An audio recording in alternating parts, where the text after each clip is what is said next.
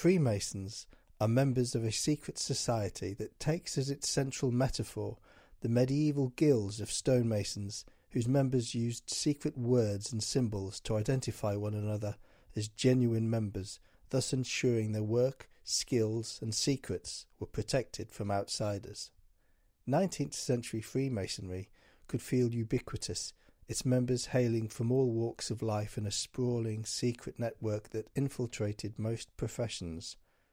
At a meeting of the Fidelity Lodge of Freemasons at the Masonic Hall, Carlton Hill, Leeds, on the 3rd of July 1876, the ballot was taken for Mr. Louis Aimé Le Prince, artist, aged 35, Brandon Villas, Chapeltown Road, Leeds, and found to be favourable. At the next meeting of the lodge, Le Prince was presented with a mason's working tools. A 24 inch gauge symbolizing the 24 hours of the day, which masons are taught to divide into three equal parts eight hours to be spent in the services of the Lord, or, if needed, in support of a distressed, worthy brother. Eight hours for the mason's own work life, and eight hours set aside for refreshment and sleep. Le Prince would also have been presented with a gavel, with which the original masons would have broken off the edges of rough stone, but was now a symbol for the breaking off of the ignoble indulgences and vices of life. A plumb which is a weighted line to measure depth. That would be to remind the mason to metaphorically walk upright before God and man. A set square, symbolic of virtue, to remind the mason to square his own behaviour with his fellow man. A level, symbolic of equality, for even the least fortunate amongst us is entitled to a mason's regard. A trowel, which the original masons used to fix together individual stones into one building, and which now symbolized unity. Fidelity Lodge was now a part of Le Prince's life. His good friend Richard Wilson was treasurer, and looking through the minutes of the lodge, I see the names of several people with whom we will become acquainted over the coming weeks. As I say, Freemasonry provided a network of discreet mutual support for its members that ran deep through society. The secrecy that often surrounded Freemasonry could make it seem sinister. What favours were done for whom? This would be a troubling question for those worried about its influence on the world in the nineteenth century and beyond.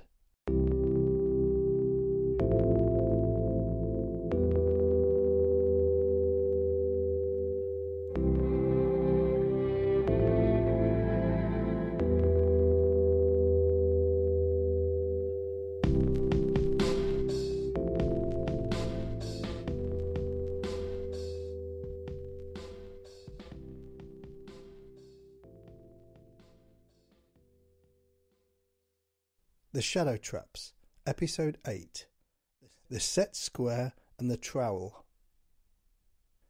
Brother Le Prince of Leeds Fidelity Lodge of Freemasons was now without doubt an engaged and accepted resident of the town of Leeds.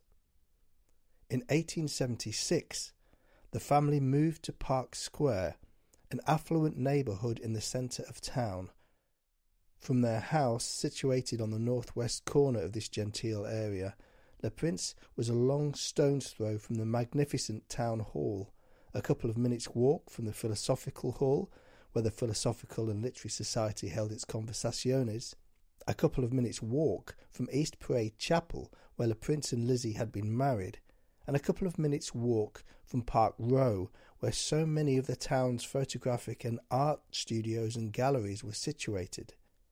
The inventor was living physically and metaphorically at the heart of the town of Leeds. 33 Park Square was the one Le Prince house that evokes memories in the later writings of the family.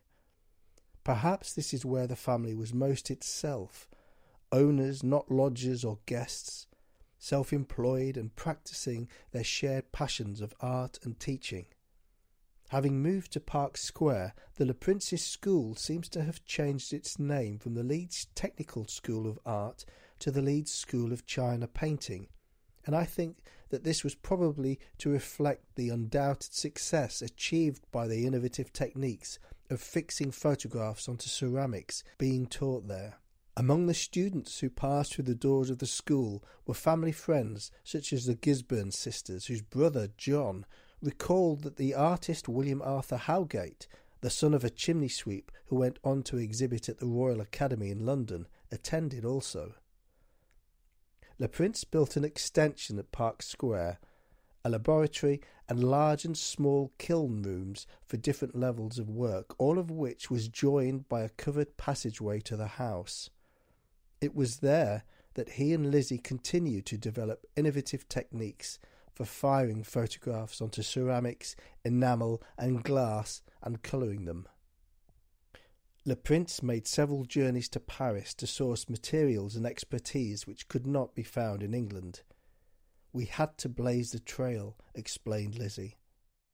A friend and Lizzie's former teacher, the sculptor Carrier-Belleuse, gave Le Prince invaluable advice and introduced him to expert ceramicists in both English and French potteries. Louis would return with the moufflers, enamelers, firers, etc., to teach the students in Leeds. Among them, a Monsieur Fernand Payet contributed many of his own pieces to the annual Conversaziones. Lizzie would write with pride that one of the instructors had even demurred about taking the salary agreed on, saying that he had learnt from my husband more than he had taught.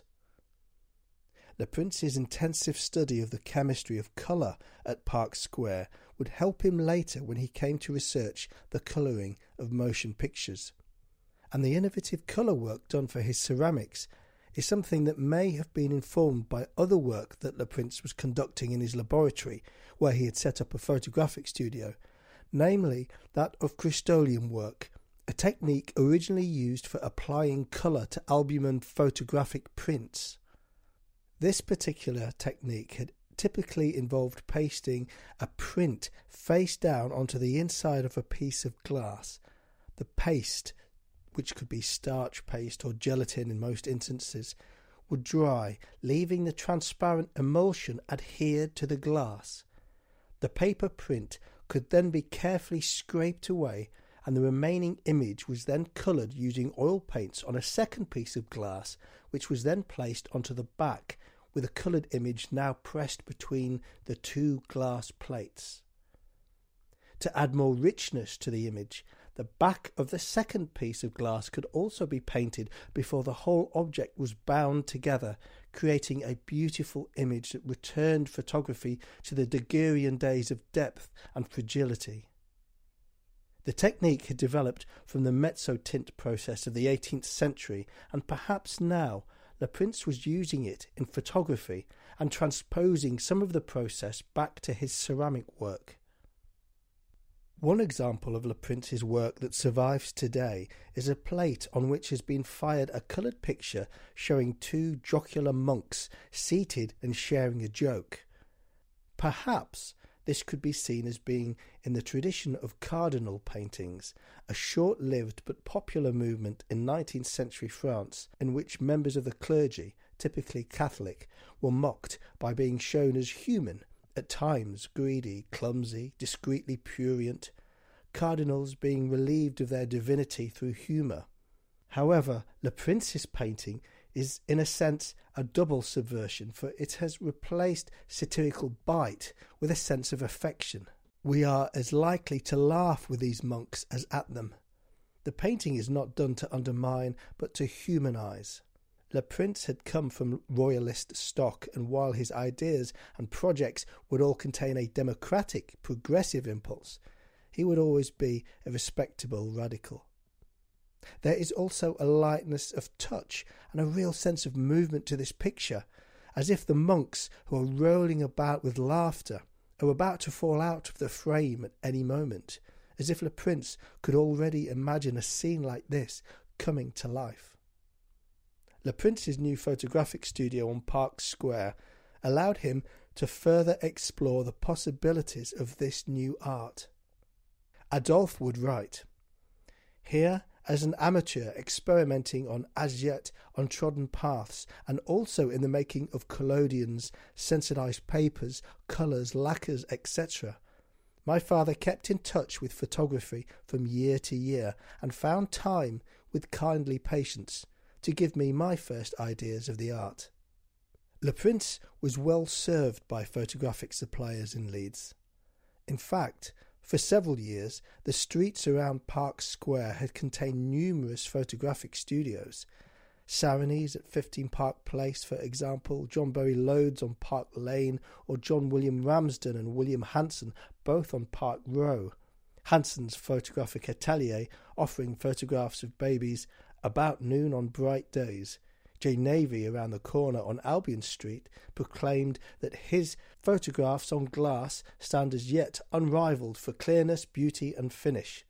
And on Great George Street, next to the Town Hall, and a couple of minutes from Park Square, was the esteemed Edmund Wormald, whose shots of Leeds in the 19th century make up a large part of today's records of what the town once looked like. A range of services were offered Mr. Navy sold paper photographs, plain or finished in oil, watercolours or mezzotint, and Sarony offered the taking of visiting cards and portrait shots with two illustrations on view to the public one a coarse looking woman, the other a woman with delicate features, pleasing if not beautiful. A few minutes' walk from Park Square on Briggate, the straight, sloping thoroughfare that led down to Leeds Bridge, was Harvey Reynolds, who in 1855 had published their first catalogue of photographic apparatus illustrated by photographs of such, which remains the earliest recorded example of photography in the sales catalogue. For as long as Le Prince had been in Leeds, it had been a town more than typically alive to the possibilities of the photographic arts. The world's first formal photographic society the Société Héliographique had been formed in Paris in 1851. The second, the Daguerrean Association of New York, formed in 1851 also. The third, formed in April 1852, was the Leeds Photographic Society. Lizzie would write that his conception of moving photographs and earliest experiments to find the best materials for films dated back to Park Square. It was at the Park Square studio that Le Prince, according to the family, had a moment of illumination. There was at the time a vogue for what was known as composite photographs, elaborate scenes that had never actually existed in real life because they were made up of numerous separate exposures that had been put together to form a final print. Le Prince had apparently involved himself with this, and in his workshop sat piles of around fifty headshots. One day they were tipped over, and as the images cascaded to the floor, they gave for an instant the impression of changing facial expressions. In terms of Le Prince's interest in motion pictures, it seemed to have been a moment of epiphany. Another epiphany occurred when Joseph Whitley gave the Le Prince children a magic lantern with slides called Chinese fireworks. Also known as chromatrope, these were essentially kaleidoscope patterns that pulsed and swirled and were projected through a device known as a magic lantern, a centuries old device that had been used to show coloured slides. When used with a chromatrope, symmetric patterns of glowing colours seemed to flow in and out of themselves on a screen. One evening, Le Prince showed some of these fireworks to the children during a birthday party, when one of them remarked that moving pictures will be the next invention.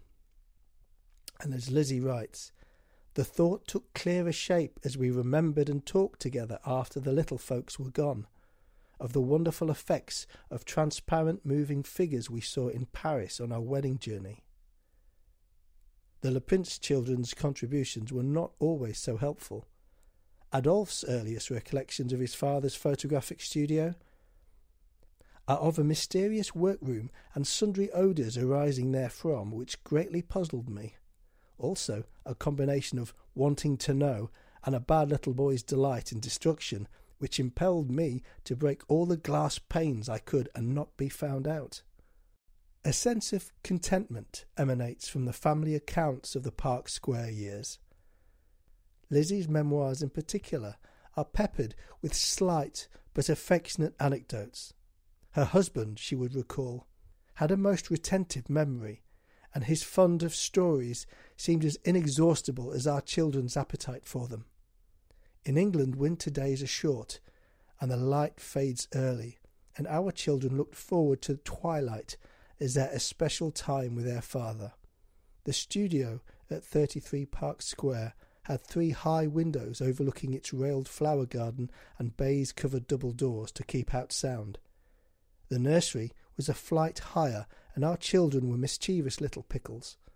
One afternoon, an elderly maiden lady of youthful manner overstayed her lesson hour to profit, for her painting, by these last precious moments of daylight.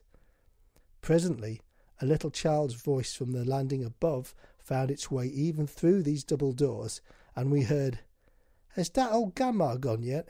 It's my time to come in studio now. These were clearly happy, productive times for Le Prince, and 1876 in particular appeared to be a watershed year for him, joining the Fidelity Lodge and moving to Park Square. There was something else that happened that year which I propose was most likely a significant event in his life, although neither he nor Lizzie made any mention of it.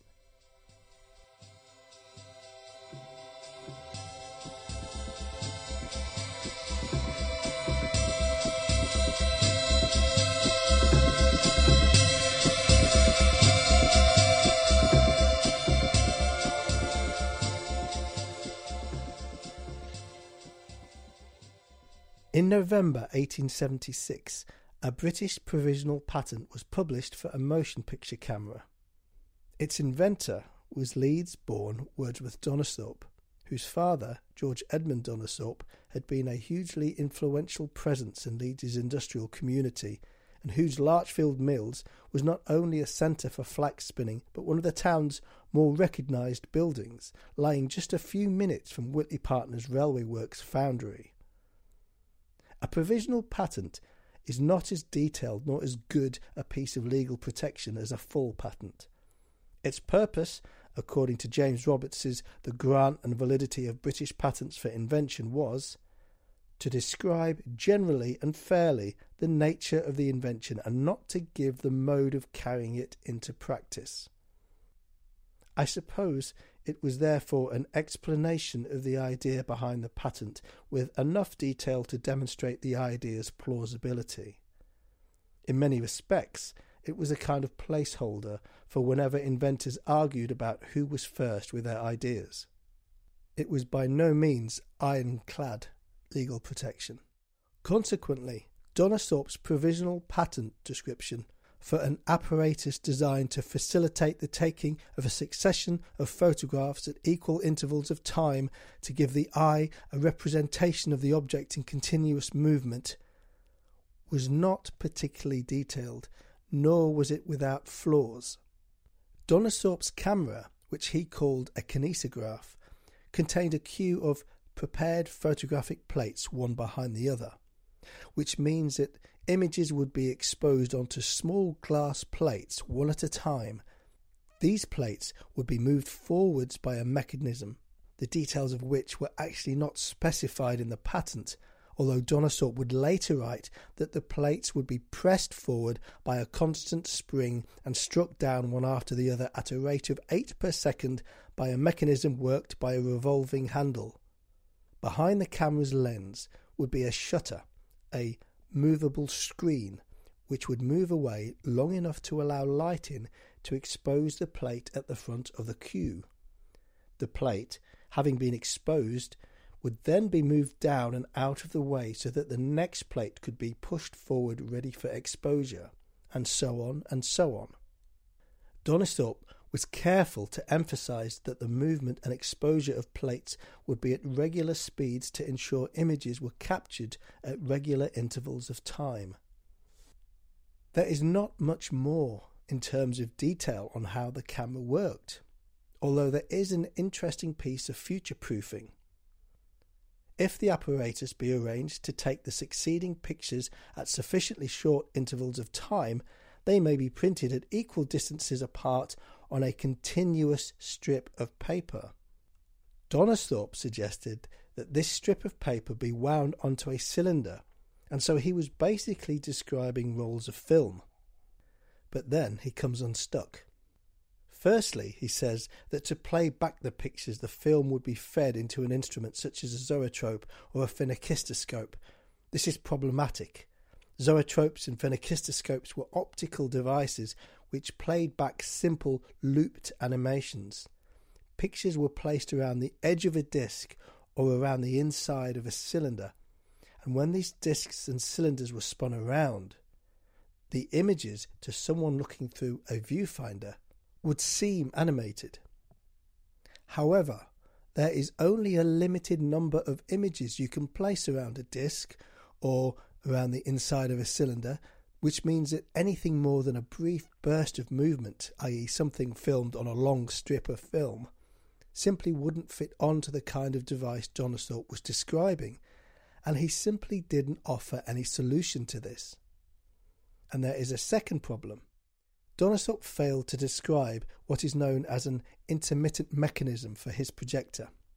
Now, when a camera records, as a film passes behind the lens, each frame is stopped just for a fraction of a second, just long enough for the film to be exposed before winding on to the next frame, etc., etc.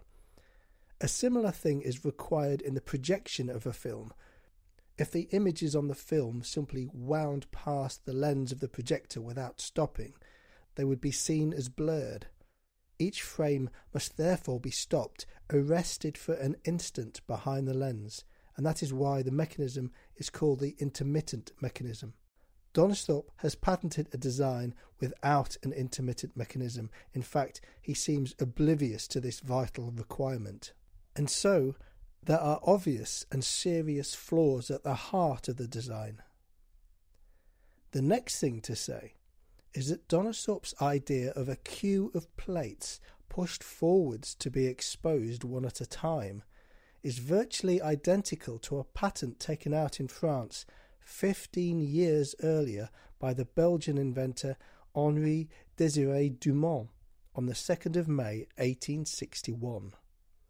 His patent drawings showed a box in which ten plates were placed into grooves which moved forwards in steps so that the plate at the front of the queue would be exposed before dropping down into a box below, etc.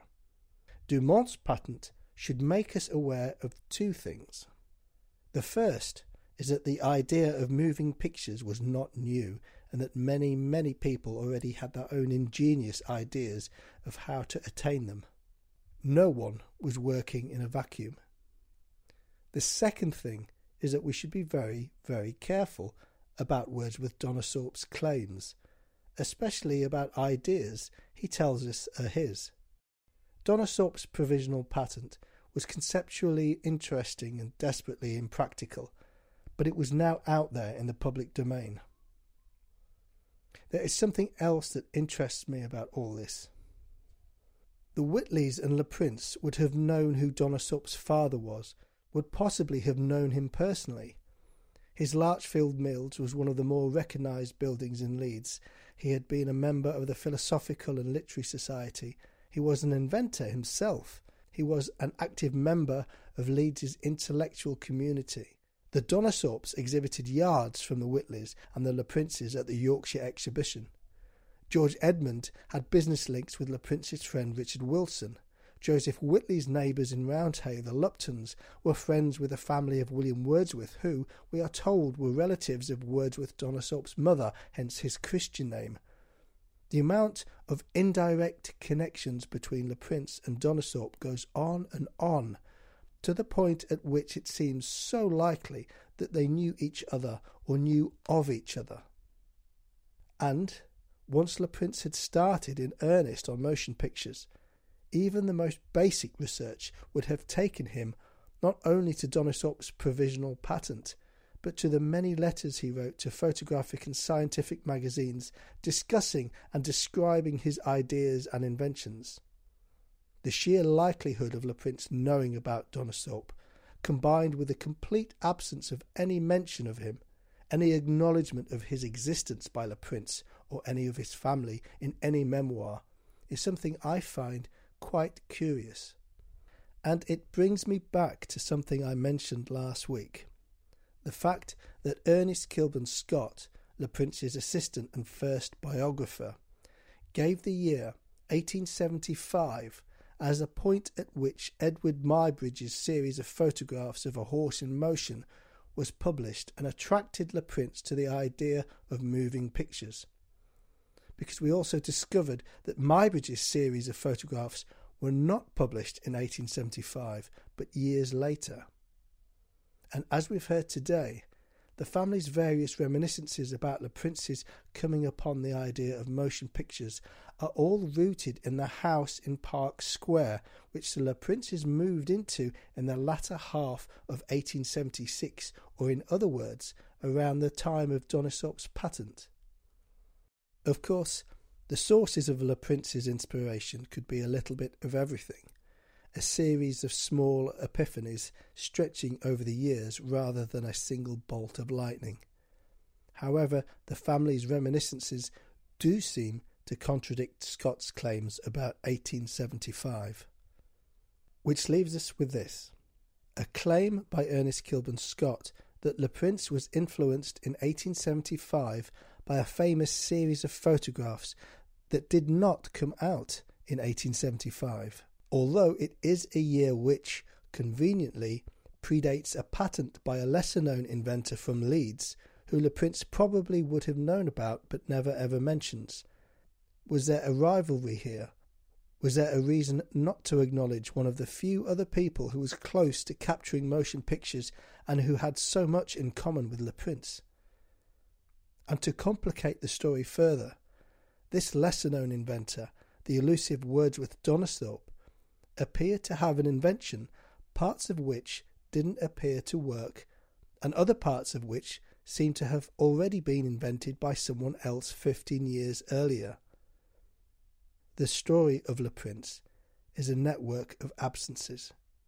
There is so much to discover still from the web of personal relationships that ran through his time with Leeds Fidelity Lodge to the web of indirect connections to Wordsworth Donisthorpe to the web of dates that make us wonder how much Le Prince might have known about Donisthorpe and not let on.